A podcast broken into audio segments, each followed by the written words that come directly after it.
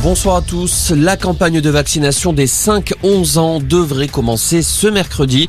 Le ministre de la Santé Olivier Véran attendait le feu vert de la Haute Autorité de Santé. C'est désormais chose faite. L'autorité conseille de laisser le choix aux parents et de ne pas conditionner la vaccination à l'obtention d'un pass sanitaire. Chez les plus jeunes, près de 80% des formes graves sont enregistrées chez des enfants sans comorbidité. Dans la Sarthe, les six enfants fragiles qui ont reçu une surdose de vaccin samedi vont bien. C'est ce qu'annonce l'Agence régionale de santé. Ces enfants ont reçu 20 microgrammes de Pfizer au lieu des 10 microgrammes de la version pédiatrique. Un des vaccinés a encore de la fièvre et un autre des douleurs au bras. L'idée d'un pass sanitaire en entreprise est étudiée, mais rien n'est acté selon Elisabeth Borne. Alors que les contaminations explosent et que le variant Omicron inquiète, la ministre du Travail recevait aujourd'hui les partenaires sociaux pour évoquer le sujet.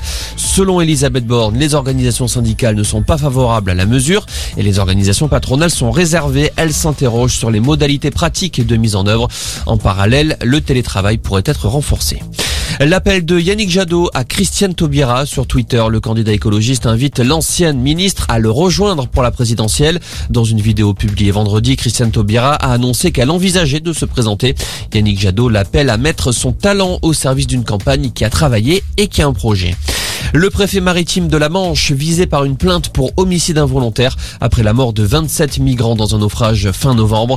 Les migrants ont trouvé la mort en dépit des appels adressés aux services de secours anglais et français, dénonce l'association d'aide aux migrants Utopia 56.